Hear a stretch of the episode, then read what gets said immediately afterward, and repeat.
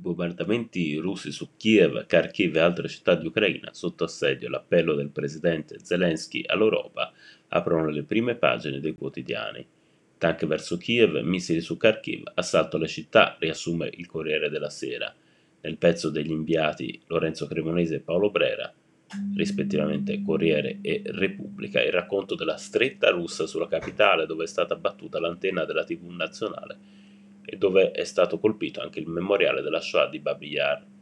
Che senso ha dire mai più se il mondo tace quando una bomba cade su Babi Yar?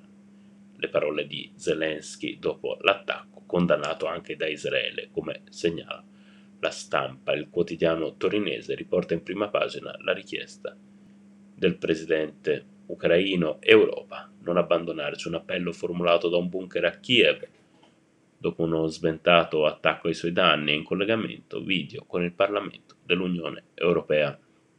Quest'ultimo ha approvato una risoluzione non vincolante ma approvata a larghissima maggioranza per chiedere alle istituzioni europee di concedere all'Ucraina lo status di paese candidato all'adesione all'Unione Europea, descrivendo il conflitto come una battaglia tra tirannia e libertà, il presidente degli Stati Uniti Biden ha detto che Putin il dittatore russo pagherà un prezzo salato per questa invasione.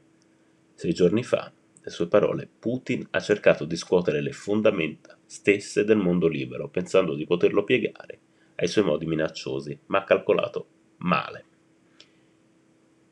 Dalla Casa Bianca è arrivato l'annuncio di due nuove misure, la chiusura dello spazio aereo americano per i voli commerciali provenienti dalla Russia e il prelievo di 30 milioni di barili di petrolio dalle riserve strategiche che insieme ad altri 30 milioni in arrivo da 30 paesi del mondo saranno messi a disposizione delle economie più in difficoltà.